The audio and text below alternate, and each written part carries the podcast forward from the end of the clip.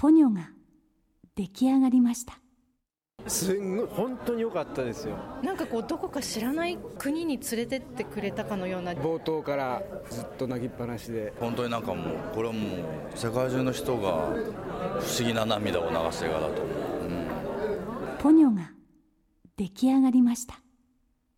そして関係者やスタッフへの試写が始まりました泣きましたずっと。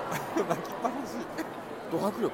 アニメでしかできない表現を使った最高のアニメーション映画できたもう本当に大好きっていうのが一番合ってるっていうなんかポニョが好きっていうのと同じぐらいこっちも大好きって言いたくなる映画でした。子供がストレートに感情を表現することってやっぱり自分の子供の成長を見ると驚く時があるんですけどそういうこととちょっと重なったりするんですよ。いろいろ想像力が膨らんだりとか自分が見た時に素直に感動できるっていうのがすごく嬉しかったです。あの僕の後ろ天海さんだったんで同じとこで笑って同じとこで泣いてて最後見終わった後顔見合わせて天海さんもすごい感動した顔されてたんでね。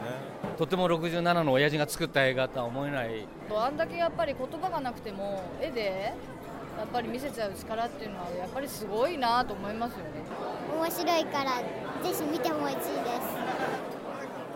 す。ジブリのスタッフも全てがつながったポニョの完成作品を見るのはほとんどの人が初めてなんだかみんな興奮気味です。ポニョの制作中にディズニーからやってきたこの方も。ジブリの社長星野です。ずっと変わってないんだけどやっぱり要するに 宮崎さん鈴木さん生きてるでしょ。高橋さんも元気でいらっしゃるし五郎ちゃんもいるしその生きてる渦の中にいられるっていうのがねものすごいね感激ですね。鈴木さんも言ったんですけどその宮崎駿が進化してる。67歳ですよ。今刻々と変化してるってその渦の中に自分も巻き込まれてるっていうことになんかその震えを感じるぐらい背筋がゾクッとするぐらいな感覚を持ってますね。そんな中一人の青年が今夜レンガ屋にやってきました。そのなんか冴えない風景の青年は実は。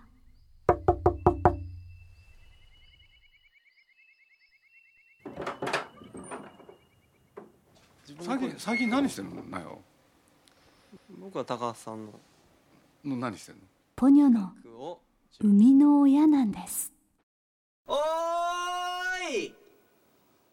鈴木敏夫のジブリ汗まみれこの番組はウォルト・ディズニー・スタジオ・ホーム・エンターテイメント読売新聞ドリームスカイワード JAL 町のホットステーションローソン朝日飲料の提供でお送りします。納屋の前歴は大学が松山なんですよ。まあ、愛媛愛媛大学だったんですけど。でその後なんで松山行ったんだっけ、まあ、なんで、まあ、たまたままあ地方の大学に行きたいなと。坊ちゃんに憧れたんですよ。それで大学出てどうしたんだっけ？大学出てその後まあ実家が千葉だったんで、うん、実家に戻って、うん、で千葉の千葉大の大学院にまあモラトリアムでなんか大学卒業する頃になって急に勉強したくなってきて。まあモラトリアムですけどね。でまあで大学院に3年いて。岸本拓通称なよ33歳。まあ、えー、出版の仕事編集者になりたいなと。でその頃雑誌の中でも「才蔵」っていう雑誌が面白いなと思ってたんで編集長に送りました。才蔵のそんなことやったんだ。編集長に送ってもうただでもいいから使ってくれと。でまあそこで結局バイトで入ってその後いろいろやらせてもらえるようになって。まあ才蔵でやっていてやってた時にそのアニメーション特集というのをやってみようと思ってであるところからメールアドレスを聞き出してでメールを送ったら鈴木さんが「いや君と特に会う気はない」というメールが返ってきたんですね。でも、まあ、僕からすればあ帰ってきたと。その後2回ぐらいメールのやり取りして会ってくれたんですよね。ジブリに入社して3年半のこのなよなよした人がなぜポニョの生みの親なのか。それえ僕こんな喋ってていいんですか、ね、いやいやいや教えて俺今聞いててへえと思って聞いて。でそれで会いに行ってまあいろいろ聞いたけど、まあ、鈴木さんは、まあ、すぐ化けの皮剥がれるんですよね。君何も知らないなっていう結構機嫌が悪くなってたんですね。終わる頃には。でも、まあ、鈴木さんの過去の記事とか読むとみんなこうにっこり笑って歯を見せてこうニカーなんてやってる記事ばっかなんですよね。出てる雑誌も。でやっぱ結構こっちはアニメーション界のドン鈴木敏夫に聞くっていうことで歌ってやろうっていうことなんであんな顔されたらちょっと困るなということをカメラマンと事前に話してあったからカメラマンにはなるべく怖い顔を撮ってくれと。でこっちも頑張ってそのインタビューも怖い感じにするからっていうことでまあ図らずも 僕が無知だったから逆に怖くなってくれてそれは良かったんですけどもう怒り出しちゃって「お前何やってんだ」ってパシャって撮って。すっごい怖い顔でこれでもう帰りで2人でもう「やったな。よくやったな。お互い頑張ったな」なんて。先週のジョージ・ルーカスに続いてでちょっと恐縮なんですけど。今夜はこのジブリのナヨさんがゲストなんです。よね？でも帰り際に鈴木さんが「いや君ジブリ来ないか?」って。もう？もう鈴木敏夫のジブリ汗まみれ。熱風のね編集会議だけ毎月出ろって言ったんですよ。そうでしたね。で来るようになるんですよ。これ面白い人だなと。で尊敬が始まったんだ。まあ尊敬は全然ないですけど まあいい取材対象だなということです。でも企画会議とかでネタがなくなると「あちょっと僕ジブリって聞いてきますよ」なんてそのハウルの、えー、と木村拓哉が声優に決まったって聞いた時もこれはもう宣伝重視だと。でその時も、まあ、その時一番怒られましたけど赤入れなかったんですよね。その時ちょっと尊敬したかもしれない。その時は。こんなにひどいインタビュアーがこんなに違うって言ってんだろうっていうことを何度も聞いてんのに、うん、それででちょうどその頃ちょっと私事でちょっと仕事が忙しすぎてちょっと彼女から振られまして。でちょうどその鈴木さんとそのハウルの後だったと思うけど。でまあ振られてまあがっくり落ち込んでしまって。で編集長にまあ「ちょっとやめます」こんなに忙しいからこんなことになっちゃってもう人生めちゃめちゃだと思って。まあその時はもうこうなってますからね。で僕のとこ挨拶に来たんですよ。何かなと思ったらねあの辞めるって言うんですよ一つは。それで辞めてどうするんだって言ったらねアメリカ行くって言うんですよ。で僕がね「あ分かった。振られたんだろう」って言ったんですよ。そしたらよしね正直だから「どうして分かるんですか?」って言って「分かった。その女がアメリカ行ったんだな」って言ったら「」そんなバカなことやってないでねアメリカ行くぐらいだったらちゃんとねジブリへ来いっつって「分かった?」って言ったら「じゃあ来ます」って言って。ね。まあそんな単純じゃないですけど そんな一人の彼女に振られたぐらいでくよくよすんなっつって。ね。ジブリはね女の子がいっぱいいるんだっつって「よりどり緑」っつったら「そんなにいるんですか?」いやそりゃちょっと違うんじゃないか3月末だっけ？何ですか？妊娠させちゃったのはいやどんいや早くしてるだけですよそんなで3月末でしょ？まあたまたま。で相手が嫌がるのをさ。嫌がったんですよ。ね？もう1日10通メール出してました。ねもうストーカーのように。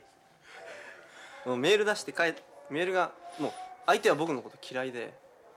っていうか全くその興味はなく。もう本当にむしろ嫌いでだったみたいですけどね。でも早いよね。2月1日でしょだってあれ。来たのは。2月1日から来ましたね。2ヶ月後にはもう妊娠しちゃったんだもんね。いやそうでした。これが大事件になったんですね。その「ゲド戦記」という作品のその宣伝のもう俺の助手をやれと。でそんなことやったら僕はそのそれは無理だからちょっといいですって特にその宣伝。じゃなかったんですよいやそうえそうですよ。またラジオだと思ってかっこつけちゃってもう。そんなことないですよ。そんなふうに僕はね弱みにつけ込んだわけですよ。ね。さあこれでね、まあ、子供できちゃったと、まあ、それは素晴らしいことだけれどまあどうするんだって言ったらねいや将来結婚して近い将来。そういうことで言うとね家庭も構えなきゃいかんだろうと。そうするとね夢や希望を語ってたって。ね。そのうまくいくものもいかなくなるんだと。この上はジブリでね骨を埋めるつもりでね。まあちょっと他の仕事もちゃんとやってみろと。でついてはこの五郎の新作。これで今の宣伝っていう仕事があるけどね。これをやってみないかと。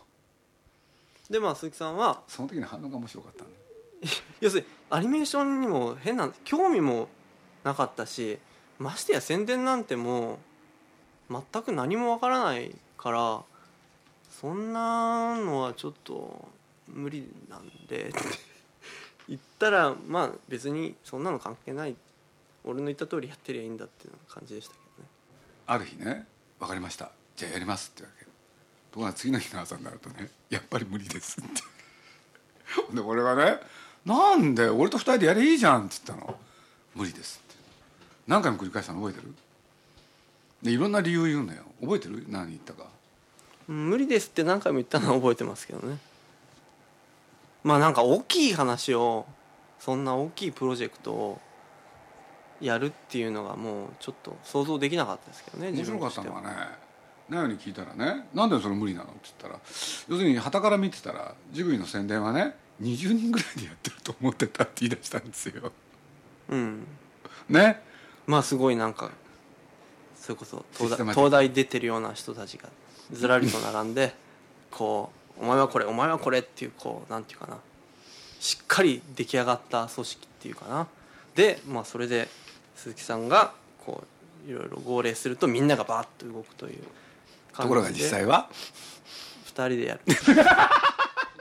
基本的には2人だって言われてでまあますますこれは無理です。ねえ。だって何十億もかけてやんのにそれで失敗したらもうそんなことそれを何回も言ったのよで僕は役に立ちません何十億もかけてやるのにって言ってましたよね。でそんなのをね僕がやっていいのかと。そうですよね。まあ今それ見ててねねあのーなんて言ったらいいかな。やりたいっていう人より僕はできないっていう人の方がねある意味で安心できるんですよ。そう。ここでねやらせてほしいっていうやつは怖いんですよ。分かった？切られる恐れが感じる人ですあんだけね嫌がってたからこれはうまくいくと思ったんですよ。でも頑張ったよ多分。あのねまあいろんなスタッフいたけどねその中でもね抜群に頑張ったです。まあそう言ってもらえると嬉しいけど。いや当時のことを振り返るとねスタジオジブリってまあその後ポニョを作り保育園まで作ることになるんですけれどねその全ての元はきっかけはこのナヨにあったと。というのはジブリでねちょうどナヨが来るその前まあ結婚的歴の人が多いからそこでもかしこでもみんなが結婚するっていう大結婚ブームがあったんですよ同じ世代が多いから。まあ、ところが一つねあのこれも傾向があったんですねでそれは何か結婚はするけれど自分たちも楽しみたいから子供は作らない。ところがねえージブリへ来てね瞬く間に子供をそう現れてこれで妊娠させちゃったわけでしょ？でそれをきっかけにジブリにね今度は結婚ブームならぬ大妊娠ブームが起こるんですよ。まあまあ順番はそうでもきそんな同期間でここで登場してきたのは宮さんだよね。ね。まあなぜか僕のところによく来るようになって。というのはその彼のねその奥さんにまあ後になる人がね皆さんの大のお気に入り。もうそうねみんなね色めきだったんですね。だって皆さんのお気に入りでしょ？それをしちゃったわけでしょ？もうそう皆さんが一体どういう態度で彼に臨むのか。それはみんなね戦々恐々だったの。本当今だから言うと。の。それ本当にそうなのよ。で皆さん怒るんじゃないかそうですか。ところが皆さんはそうじゃなかったよね。うんまあ別にでも怖かったですけどね。毎日来始めたでしょ。うん。でねナヨが仕事してるとね隣に座り込むわけですよ。でちょうどその時暇だったこともあるけれど。毎日横へ座って。最初に喋ったのは何なの？皆さんと。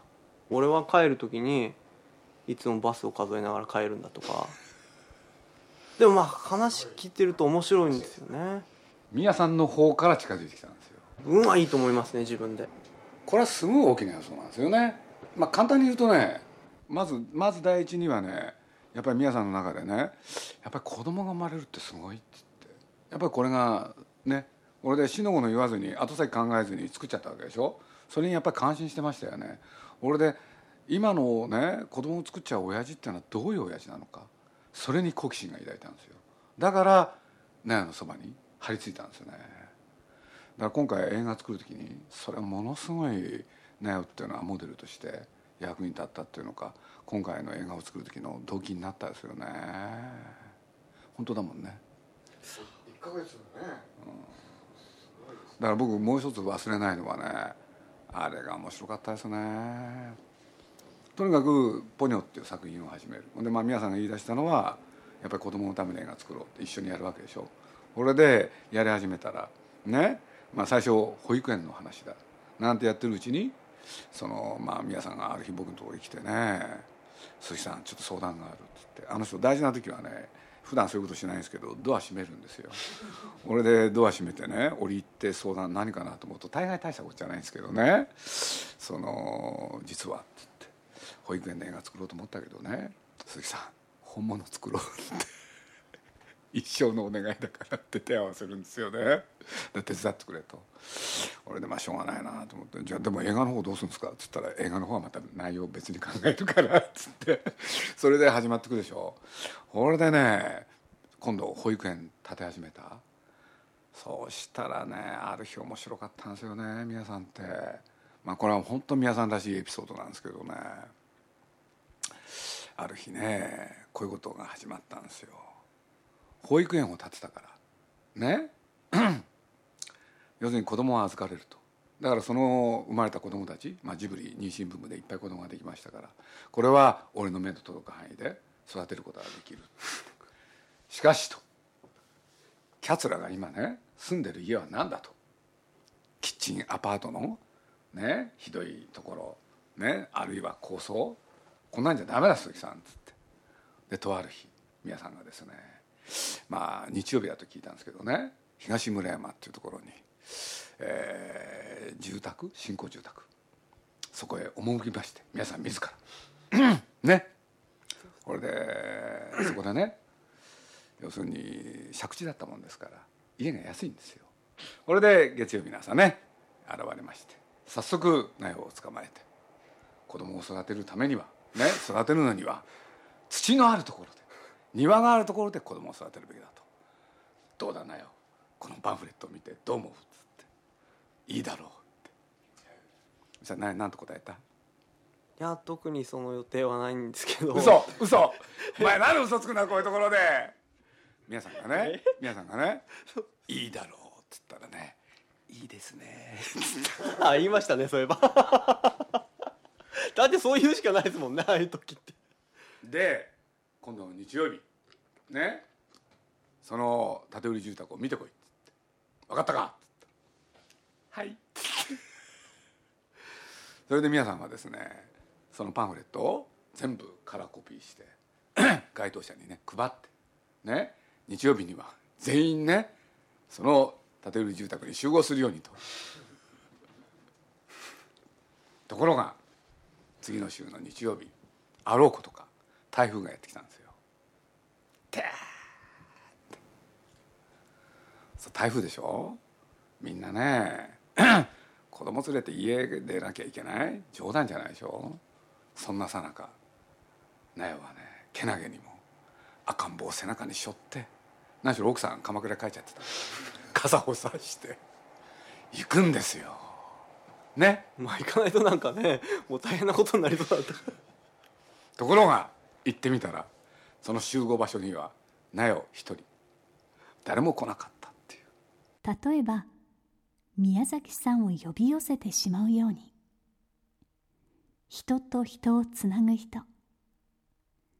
そんな一人の人が入っただけで砂に水が吸い込まれるように会社や組織ががらりと変わってしまうことありますよね。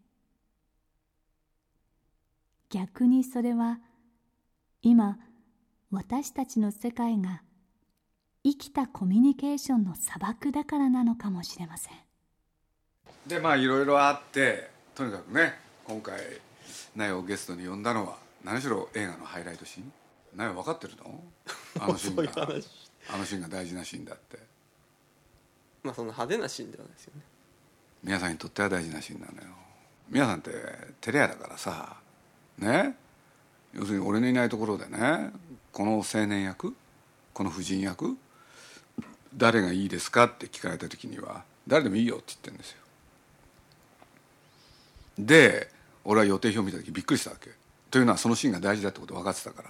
というのは皆さん不在のところでねガヤの一つとしてね勝手に撮ろうとしてたわけ。これで僕焦ってびっくりしてスタッフにね「お前何やってんのこれ」って。これ皆さんにとって大事なシーンだよ。って俺でその日別枠を設けてやることになったの。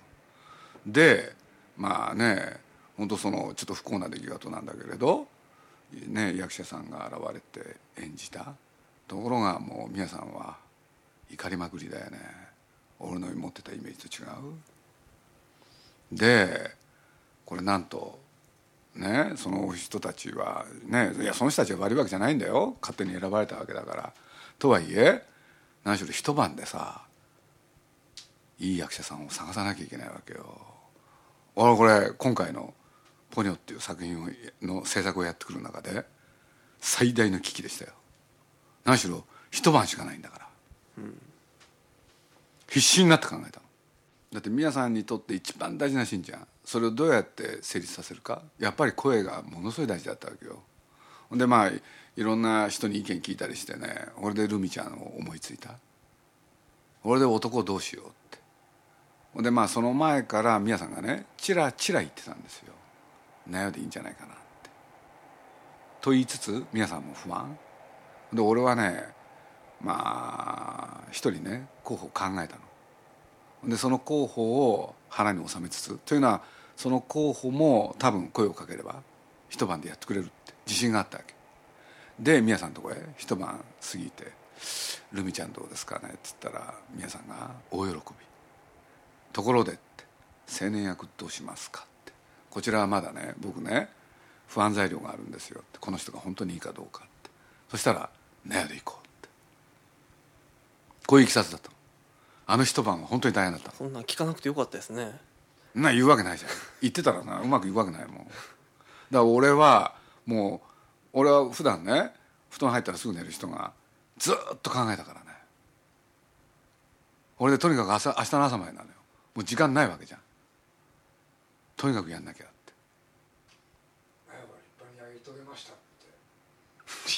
それでナヨのナヨの第一声ちょっとやってみてよおーい。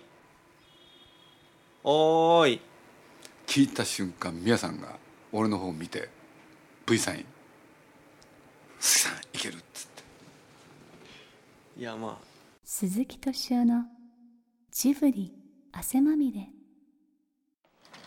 手を振ったりした方がいいんですかねやっぱまあ別にあの雰囲気で。余計なこと言うな かわい。じゃあ動かしますよ。プロデューサーが暴言入ってる。はい。はい。ありました。えーっと青年ですね。はい。はい。出します。はいお願いします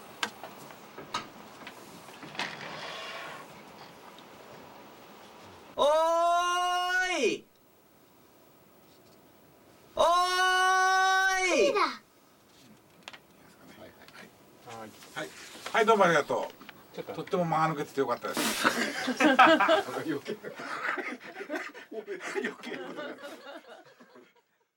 いやだからねあのなんて言ったらいいかなジブリの、まあ、いろんな作品の中でも要するに持ち物としてそれを持ってなかったら演じることはできないっていう役柄ってあるんですねで例えばあのトトロのお父さんあれ糸井さんにやってもらったっていうのはねまあ宮さんの要求がすごい高かったんですよ。で何かって言ったらお父さんらしくないお父さんなんですよね。そう皆さんの中でそのテーマって一貫してるんですけどつまり生活感がないわけですよね。ほんで誰にしようって。ところが役者さん選んでいくとねやっぱりみんなお父さんをやろうとするんですよ。で上手かもしんない。しかし本当の今現代にいるお父さんとは程遠くなる。これでいろいろやってるうちにね糸井さんになるわけよ、うん、そうすると実にあの能天気なお父さんをやってくれるわけでしょ、うん、常にね皆さんってねどっかでね生活感のない人選ぶ傾向はあるのよ、うん、それがリアリティそう。だからここをねこうやって演技しようとかね悩むなんかそんな考えだって。ね。まあそんな余裕はないですからね。うん。だからある意味では考えちゃいけない。でもある意味では考えなきゃいけない。いや全全問答みたいですけどねいやでも緊張したけどなありゃ全然してなかったですね。人間ってそういうもんなのよ。聞くとねつまんなくなるの考えるから。うわなんか嫌な感じだな。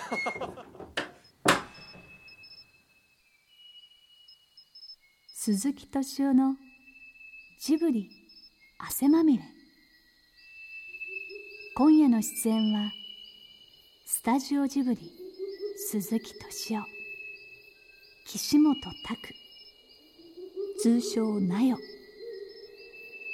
試写が終わった後なよさんはこんなことを語ってくれました。こんにちは。えなんですか？感想。あえっとわかんないです。どうでしたあのシーンは。えー、もう自分が見ててもう冷や汗出ました。よかったじゃないですか。もう本当に浮き上がっているように聞こえてもう本当に汗が吹き出ました冷や汗が。全体はどうだったあもうゾクゾクして、最後の終わり方ももうすっごく気持ちよかったですね。全然小難しいのはなしにしてあっけらかんとあんなにバックグラウンド書かないで平気なのかな？まあ何か信じてるんでしょうね。伝わるってこの番組はウォルト・ディズニー・スタジオ・ホーム・エンターテイメント読売新聞ドリームスカイワード JAL 街のホットステーションローソン朝日飲料の提供でお送りしました。